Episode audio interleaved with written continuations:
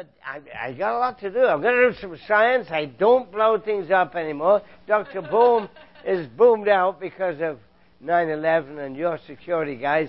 They put me in jail every time I bring a few interesting chemicals. I do have a movie clip of one of my experiments, and you'll see that. But I'll, I want to talk to you today about whether you're sure of your Christian faith. Are you sure? That's the question we're going to talk about. Now, this guy is going to leap off the cliff into life because he wants to fly like those pterodactyls.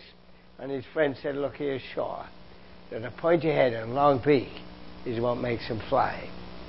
And I put that up because you can't leap into life, guys. Uh, there's women here. What am I talking? You can't go off into life without being sure that what you believe is true and right. Uh, so, tonight I'm giving a three part talk, a real humdinger on being sure of the truth. I want to point out, first of all, whether things are true depends on the evidence. I'm going to give you some evidence from science, so you've got to get your brain in gear for that. And I want to, because I'm a scientist professionally, and I want to ask you the last question, really. Hey, it may be true, but does the gospel work? You're going to see the gospel's true, but the question is, does it work? So those are the things we've got to get through. And let's talk about the way truth depends on evidence, first of all, because it's important. If you're going to come to Boulevard and hear about Jesus and all the stuff about the Christian faith, to see that our faith as Christians rests on very credible evidence. You get a lot of guys out there who are naturalists, materialists, atheists, TV shows that will discredit the Christian faith, and I want you to know it depends because on evidence because the gospel that this church stands for is a reliable message. And we're going to see that. You know, you get a lot of, I don't know whether you go on the internet checking things, you probably don't have big bank accounts now, but I get these things on my computer that, that, that claim that if only I go online and give them my bank account number, they can sort me out. Uh, and of course, I always think, man, does that really come from my bank or not? Because there's a lot of what we call phishing messages that really want money out of my pockets. And uh, they can sound pretty authentic. I go on the internet, they, oh, my bank needs my bank account. But of course, they're just trying to steal my money. So it's very important, however it sounds, you check it out. You see, this guy is not going to live very long attached to a pair of shoes, but as he plunges to he said to the guy in the parachute, you know, it's amazing how much parachute and pair sounds alike over the roar of an airplane engine. And I, I show you that it's pretty tragic for the guy, but funny nevertheless. There's a lot of stuff that you get on TV that you may hear in school on your science class that sounds okay over the roar of science, but it doesn't hold up. Your chances of it being right are just about as good as the chances of the first picture I showed you flying with a pointy head and long beak. You've got to check whether it holds up because the question, you know, people say to me the gospel's reliable, but it, has got distorted over these centuries. And the question is, is the message distorted? I don't if I've ever played this party game. I might try it, you know, like a party crowd. Yeah. This is a party game, you, you kind of whisper a message to someone, he passes it to the next, passes it to the next, and they pass it down the line, and then you compare the message you started with with what the guy hears at the end. Well, try it. I'm going to give you a message. You pass it down here. We better skip the ladies because they always remember it, you know. well, well, pass it down here, and this is Gamal. Gamal, he's got a sharp mind. Uh, we'll see what Gamal gets. So, so are you ready? I'm going to give you this message. Long one, you got to try and remember it. Okay, I'm only going to tell you once.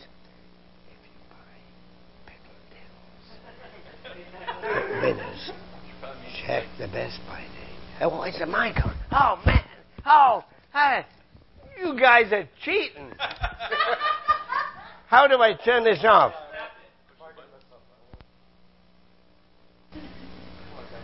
All right, just give it Miss Vicky. Try to pass it on quick. Come on, pass it on. Well, tell him what you think you heard. Come on. we can't waste all night on this. I can't waste all night on this. You heard alphabet on the mic. Come on. It's getting shorter. Long, short, long, short. All right. Have you told him?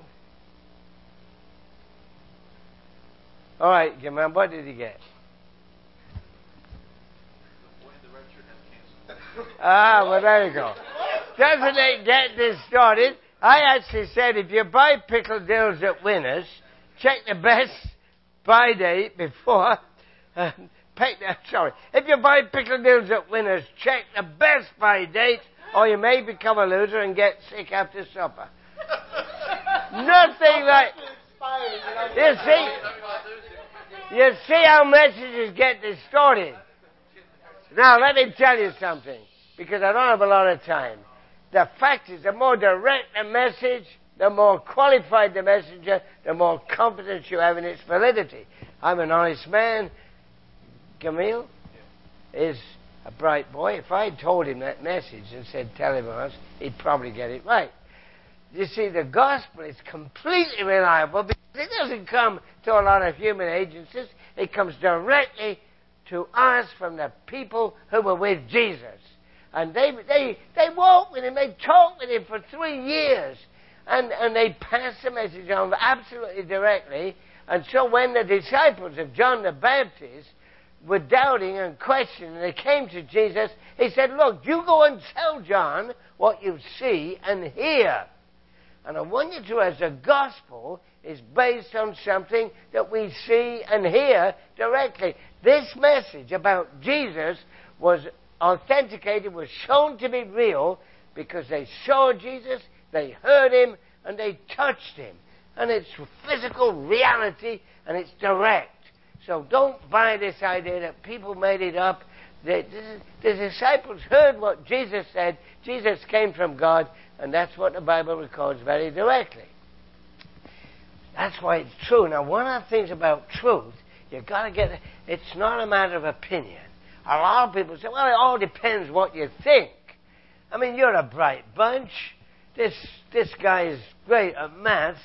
I figure, can you figure this out? What's two plus two? Just work on it. Two plus two, maybe. Yeah, ask him. Ask him. Yeah, ask him. Yeah. Four. Of course it's four, but if you said it's five for extremely large values of two, you're wrong. Because it's not a matter of opinion. Don't say, well, I think it's four, he thinks it's five, we'll take the average, we'll say four and a half. Because it's not a matter of opinion. That's the first thing. Truth is objective. It's out there, but of course it needs evidence to substantiate. You know, when I cleared up my lab at the university when I retired, I used to work with platinum. It's very valuable. I had a big grant from the American Air Force. Why they gave me money, I'll never know. But I bought this platinum equipment about 30 years ago, and I'm clearing up my lab, and I kept finding these bits of metal. And I'm thinking, oh, man, is this platinum? I could, I'll be a rich man. And of course, the only way I could find it, well, I had a pretty good idea by looking at it, but the only way I could really find out was to test it. So I, I'd put into acid, it would bubble away, the hydrogen would come off. I would say, oh man, that's just a base metal. It's a bit of zinc or magnesium or something. In fact, uh, you know, we, you remember from, from your high school days how you could, uh, well, whoops, you can test the hydrogen and make it pop. I'd find stuff. Sometimes I'd find a bit that I think, oh, that's not platinum, but I'll test it. I've tried to burn this chapel down for years. I'm going to have one last try tonight. There you go. This is, I hope, oh yes, this is magnesium. So it burns real bright. Now, I can't do my explosions, but I, I can't even look at it, it's so bright. I know that, that you can't burn platinum or gold. That's why they're valuable. So I know that they're not platinum. Why? Because I test them. The truth is disclosed by the evidence. And that's important to remember. You'll hear these TV shows that say science tells us this, this is what science says. But actually, I'm a scientist. I check it all out, and it doesn't stand up to scrutiny. If you really examine it, underneath this lies, lies, lies. Because truth depends on solid evidence. You know, the, these guys are saying on TV that life began in some, what they call primordial soup. I've been looking for primordial soup for years. I can't find any primordial soup. You see, I know as a chemist that that doesn't stand up to the evidence. So, That's an idea we have to reject. Now, also, other people say, yeah, but as long as you're sincere, it doesn't matter what religion, what you believe, as long as you're sincere. But sincerity is not a criteria for truth. There's uh, Charlie Brown losing again. He says 184 to nothing. He said, I don't understand it. I mean, how can you lose when you're so sincere? However sincere you are, you're not going to win a game unless you got the goods. So don't buy this idea. It doesn't matter what you believe as long as you're sincere. Because finding out truth requires you look with an open mind at all the evidence to see if it holds up. And when you hear things in a science class that don't square up with the gospel, remember you've got to check it out. And I spent years checking things out because I am a scientist, but I'm a Christian, and our faith depends on solid evidence. So you need to ask, am I open to look at all the evidence? I, I, I, I put story there to remind you. I want to tell you an old story from when the Cold War was on, and in the factories in Moscow, there was guys stealing stuff all the time. So they put guards on the doors. And the guards at every door checked people when they left work. And this guy comes out on the first Monday day with a wheelbarrow and a suspicious sack on it. And the guy says, Hey, what are you taking out of there, Petrov? He said, Well, ah, it's just floor sweeping. It's just sawdust. Just dust from the. He says, I wasn't born yesterday. Tip it out. So he tips it out. Sure enough, it's just dirt from the floor. He said, Well, I don't know what you're taking that on for, but off you go. Tuesday does the same. Wednesday, every night he's wheeling the out and he's got the sack and he says, What's that? Floor sweepings. By Friday, the guards check the sack every day. It's fit to be tied. He says, Petrovich, listen, I know you. You know me. You tell me what's in that. What are you taking out of here? Uh, and, and I won't say a word. And Petrovich said, I'm taking wheelbarrows out. I'm taking wheelbarrows. I didn't see the wheelbarrows because he's looking at us. And the fact is that you only see what you're looking for. If you're not looking for God and you listen to these TV shows, hey, not surprising you don't see Him. They missed the wheelbarrows because they're looking at the sack. Now, science, science, of course, is just a human activity. And what I'm saying to you, all those claims need to be checking out. Snoopy there is reading this funny claim. It says here that some birds have magnetic heads. Some birds have iron oxide in the tissue behind their eyes that helps them navigate. I say that's not so crazy because it is the Earth's magnetic field that helps birds migrate. But be that as it may, the point is, he says, I wonder if that's you looking at poor little Woodstock. But he knows how to check it. He does an experiment with a magnet. He says, Is you all right? poor Woodstock. But you see, the truth is validated not by opinion, not by sincerity, but by experiment and experience. And that's true of the gospel. There are lots of atheists out there writing books, big names you'll come across when you do science and as you go on in the faith. People like this guy, Richard Dawkins, a professor from Oxford University in England, but they're materialists. They think there's only atoms and molecules. There's no spiritual world at all. So they think that all that we believe is just blind faith. And he says stuff like this. He writes his huge best-selling books that, that, that people like us who are Christians have some inner conviction that something's true or right, but he says it's a conviction that doesn't seem to owe anything to the evidence or reason, but which nevertheless they feel is totally convincing. Now that's absolute nonsense. We're very keen on reasoning things out. We do look for evidence, and we're not like this. There's, there's Linus there. He happens to believe in the great pumpkin, which is a load of nonsense, of course. But he says to uh, Sally or Lucy, whoever it is, he said, You think the great pumpkin story is impossible? Oh, she said, It's impossible, all right. It's, it's impossible. It's stupid. It's ridiculous. And that's what Dawkins thinks about the gospel that it's impossible, it's stupid, and ridiculous. And he talks like we believe it. But I believe it. No, we're not like that as Christians. It, we, we don't believe things without the evidence. And one last thing I want to say is people think, ah, well, if it's true, you should be able to explain it. Now, I can't do a lot of science tonight, but there's a lot in science that we observe but we can't explain. Mysteries. It doesn't matter whether you can explain it. That is not the criteria for truth. Let me tell you what the important question is. It's not, can it happen? Don't have people say to you, oh, it can't happen that Jesus rose from the dead. The question is, did it happen? Did it happen? And the observational evidence is the starting point, and our faith is based on not whether it can happen, but it did happen. You see, Jesus said in Matthew 12, He said, Look, a wicked generation, they ask for a miraculous sign. But He said, I won't give. None will be given except one sign, the sign of the prophet Jonah, because just like Jonah was three days and three nights in the belly of a huge fish, so he said, the Son of Man, Jesus, will be three days and three nights in the heart of the earth. In other words, say, I will be killed and buried for three days and rise again. Now, that's a sign. It's like this guy says, God, if you're up there, give me a sign. And God said, I'm up here. Because he's given us a sign. What sign? The sign Jesus promised, the sign of the resurrection. And the Christian faith is based on the observed evidence of a real historical event, Jesus' resurrection.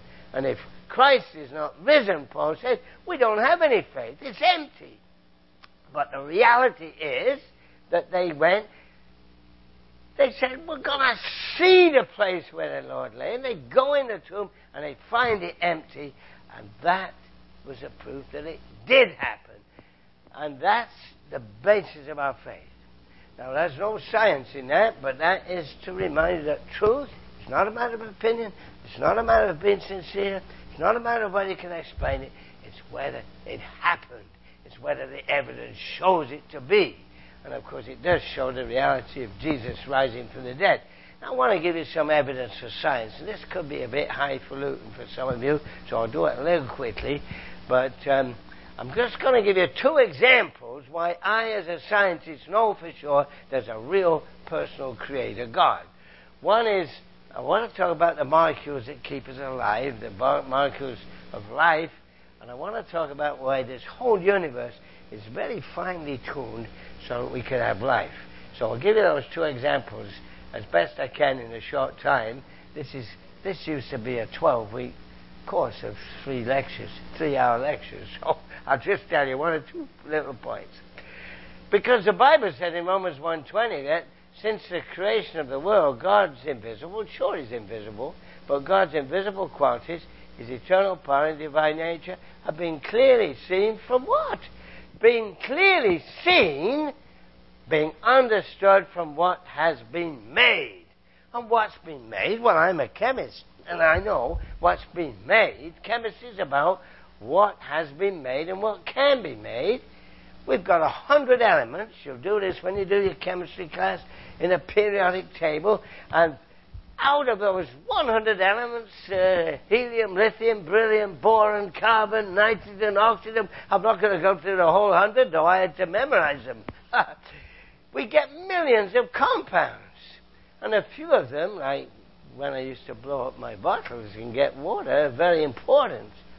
On water and carbon and this huge molecule that you hear about on TV when there's a crime show, DNA, those are the important mo- atoms or molecules of life. And the interesting thing that fascinates me as a chemist is that these atoms and molecules of life, they're like tailor made. They're structurally fine tuned for the job they have to do. Amazing. And uh, one of the, I got a little clip from one of my early lectures before my hair went a bit grey, and this was not in a church, it was to a bunch of science teachers, but just to remind me of the good old days to show there's a huge difference between a colourless liquid like hydrogen peroxide that you combine the drugs for and water, because water sustains life, and I was showing them that, I thought for old times. Water's a stable, beautiful molecule. I just put a little blood that I managed to extract from the 1A6 student in, in the water, and of course it doesn't decompose. This is all age tested, I hope, Michelle. Uh, what I have here is another compound. It's made of the same elements as water, It looks like water. It's hydrogen and oxygen. You see, but the excitement of chemistry is OH. That angular AX2E2 molecule is so different from HOOH, hydrogen peroxide. You see, the students, you can, I'm using chemicals that we can get from the drugstore, and I'm going to talk about that in a moment. No, no, Michelle, see, uh, you're one step ahead of me here. Okay, what I want to do is just use those enzymes to catalytically decompose the hydrogen peroxide. We're not talking about the chemistry today. I'm just talking about making it interesting because there's all the difference in the world between hydrogen peroxide and water.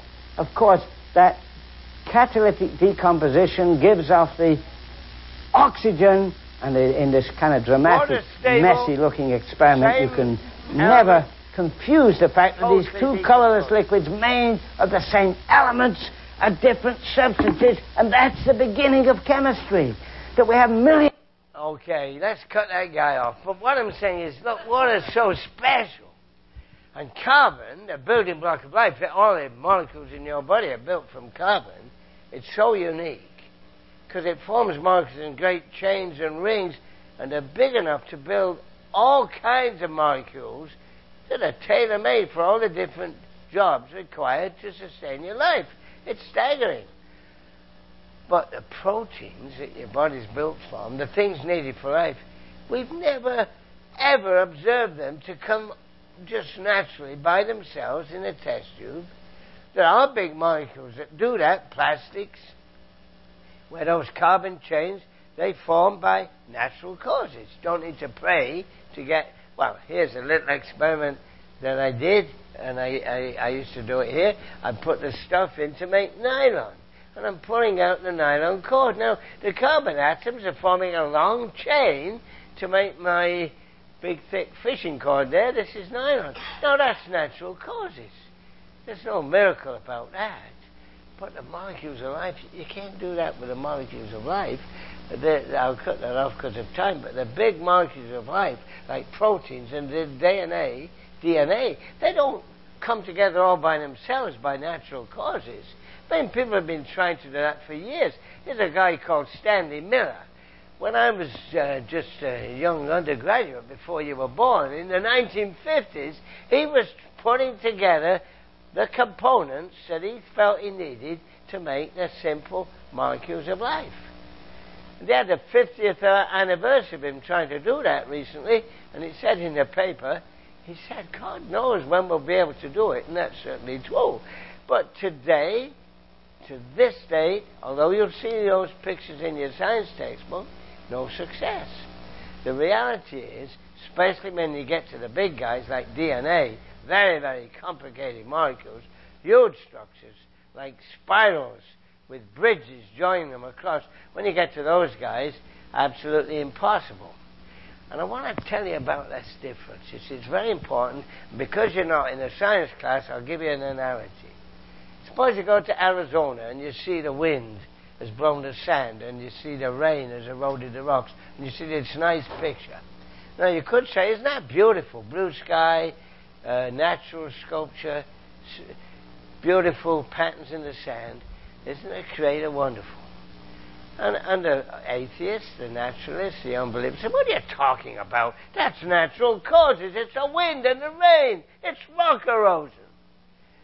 Okay, that's natural causes, like the nylon. That's like the nylon rope that you saw coming from the beaker. Now look at this. This is another kind of rock erosion. Now you're at Mount Rushmore. You see Washington, Jefferson, Roosevelt, and Lincoln carved in the granite cliff of Mount Rushmore, and you go, Who did it? You didn't. You don't say. It's amazing what that wind and rain can do. Because you can see the difference between intelligent design and natural causes. And DNA is like that. DNA is like the four faces. You say, who did it? Because it, it's an instruction book. It's packed with information. You know, that molecule carries such a complex message that it uses, in chemical terms, 3.1 billion letters huge information. And you have, you can't imagine these numbers, but you have about 100 trillion cells in your body, and they all contain your unique DNA. So don't commit a crime and leave some, some um, bits of hair behind because they'll know it's you because your DNA is different from anybody else's because it's specific to you. That's why in this cartoon he says, I hate being a DNA molecule. There's so much to remember because that molecule has all the information that makes you you. Why am I a short guy? I'm hardly six foot tall. I have to climb on the drawers to see in the mirror in some hotels. It's because my mother was short, four foot eight, little tiny lady, man. The doctor said, Did you expect a giant? It's a DNA. If you walk along the beach in Hollywood and you saw a bottle with H-E-L-P in it, a message, you wouldn't go, yeah, that's amazing. H-E-L-P. You'd almost think someone wrote that. You go, hey, somebody needs help. Look at that. What? You know it was a message. If you went in a restaurant and the guy said to me, hey, the alphabet soup's quite thought-provoking today, you'd say, what are you talking about? Because the alphabet soup doesn't say anything. You see, there's a message, and, and, and a message points to a mind. You never have a message without a mind. But where the information came from, that's a mystery in science. Where that information cell comes from, it's an unsolved mystery, but you never have a message that is meaningful information without a mind. So that's one reason why I know there was a mind behind our creation because we're very complex. I can't give you all the chemistry today. We're complex chemical and electrical systems. And that's just the body, never mind the brain. Mind your mind. You have a brain that weighs about three pounds, but it's the most complex arrangement of matter in the entire universe. Never mind the numbers. But you have you have about 30 trillion mental videos somewhere in your brain uh, as you get to be an adult, maybe a library of over 25 million volumes. In principle, you can think at 800 words a minute. No computer will ever come close to that with 100 trillion neurological interconnections. Incredible. And as this guy said, it's the most complex arrangement of matter in the universe. And being an atheist, he said, produced without the least bit of intelligence. You see, intelligence is needed God doesn't have a brain, but He has a mind.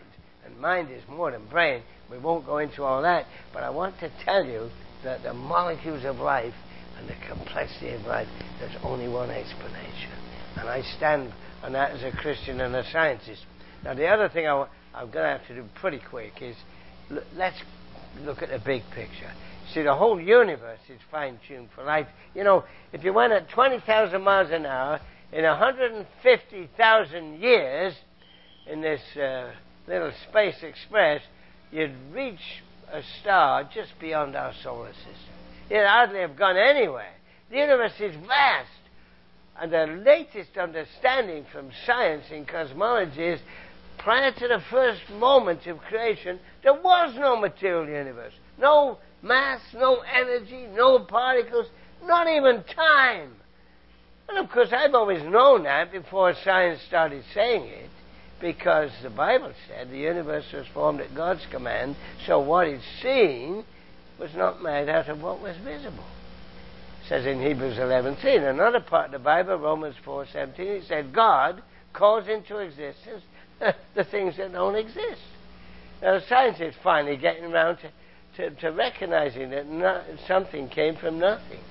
But the amazing thing is, and don't worry about all these constants, uh, cosmological constants and all that, the fact is the whole universe is fine tuned for life. Incredible. It's just right, if I could use a Kellogg's packet. The universe is in every way just right for life. And it's an unresolved mystery in science. I want you to hear, these are the top cosmologists in North America struggling to explain this phenomenon. Let's just play this movie. In an incredibly short time. Hmm. So the universe uh, is an amazingly fine-tuned uh, environment, and physicists are very keen to understand how it came to be this way. This is an incredibly highly ordered event, extremely highly ordered. And uh, it's just the opposite of a chaotic event. Which brings up the question where did it get its initial order? Yeah, exactly. And see, that's part of the primal mystery. And that's what you run up against no matter where you turn or how hard you push.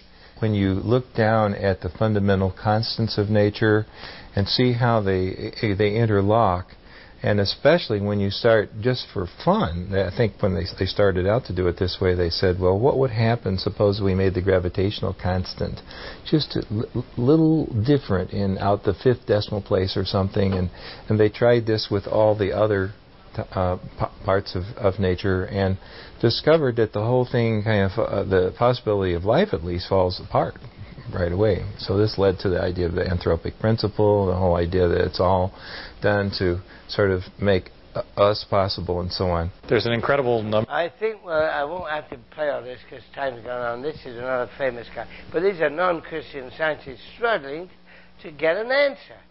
Uh, the fine tuning is a great challenge for physicists. But let me just move from the whole universe to our Earth. This is a little warm, wet niche in this vast universe. And I'll give you one property of the Earth that's an example of what I call fine tuning, and that's the way the Earth is tilted. The tilt of the Earth's axis is an ideal 23.5 degrees.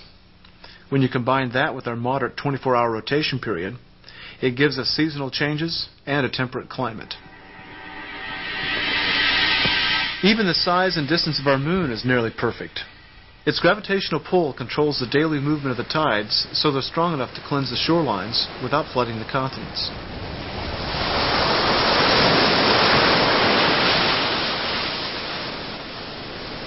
So when you start comparing these different factors, the uh, size of the planet, the distance from the sun, the tilt of the Earth's axis, the rotation period, the existence of the moon, the composition, the atmosphere, and on and on, the number of things that come together is truly remarkable. And uh, when you see that kind of evidence, then that suggests very strongly that it didn't just happen, but was caused to happen. Again, someone designed or planned it that way. Just another example, sort of famous scientist Stephen Hawking. You see him in a wheelchair. There's a big movie about his love life in the movie houses now. Uh, and he has Lou Gehrig's disease. He has to talk to a computer. You'll see him on TV. He's the leading cosmologist in the world today. Did I ever turn the mic back on, by the way? Is it on? Okay. He said the remarkable fact is that nature seems to have been very finely adjusted to make life possible. He said the odds against it are enormous not a Christian, but facing this mystery. Because it's a universe that all the consistency, the precise synchronization, everything's just right, and it all seems dependent on a purposeful creator. So what's the best explanation? you've got to ask yourself, look, this is the evidence. What's the best explanation? And the choice is still, is it accident or design? That's the choice you've got to make. And you've got to make it based on what? The evidence the evidence. And, and I've searched the literature, and really, in the end, there's only three explanations. The Christian one that I believe, and, and the Christians here believe, is it's a purposeful creator. It's God who created everything. There's some version of this crazy anthropic principle. I haven't time to explain that, but it's a kind of philosophical circular argument. Or they're now saying, well, there must be an infinite number of parallel universes universes, and we just happen to be the lucky one. I look at those and I go, man, what's the best explanation? This anthropic principle is just saying, well, the universe has to be like this because we're here. It's like if you went to the doctor because you couldn't see properly, and he said, well, your short sight is caused by an eye defect. I mean, he's not telling you anything. You knew you had an eye defect because you couldn't see. And that's what the anthropic, it's not telling you anything. It's just said the universe is like it is because we're here. This parallel universe, there's no evidence for it. It's speculation, needs a reality check.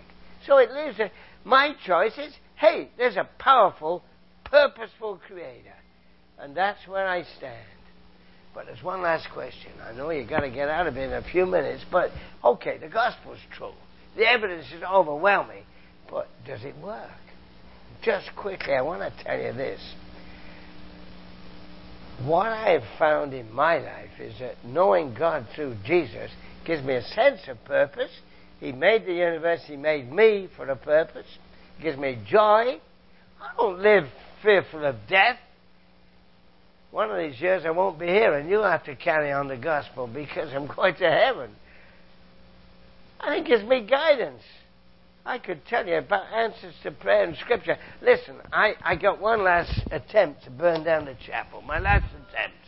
There's my life application, Bible, my favorite version of the Bible. And I love this one because when I open it, something happens. when I open it, this is, of course, a trick Bible.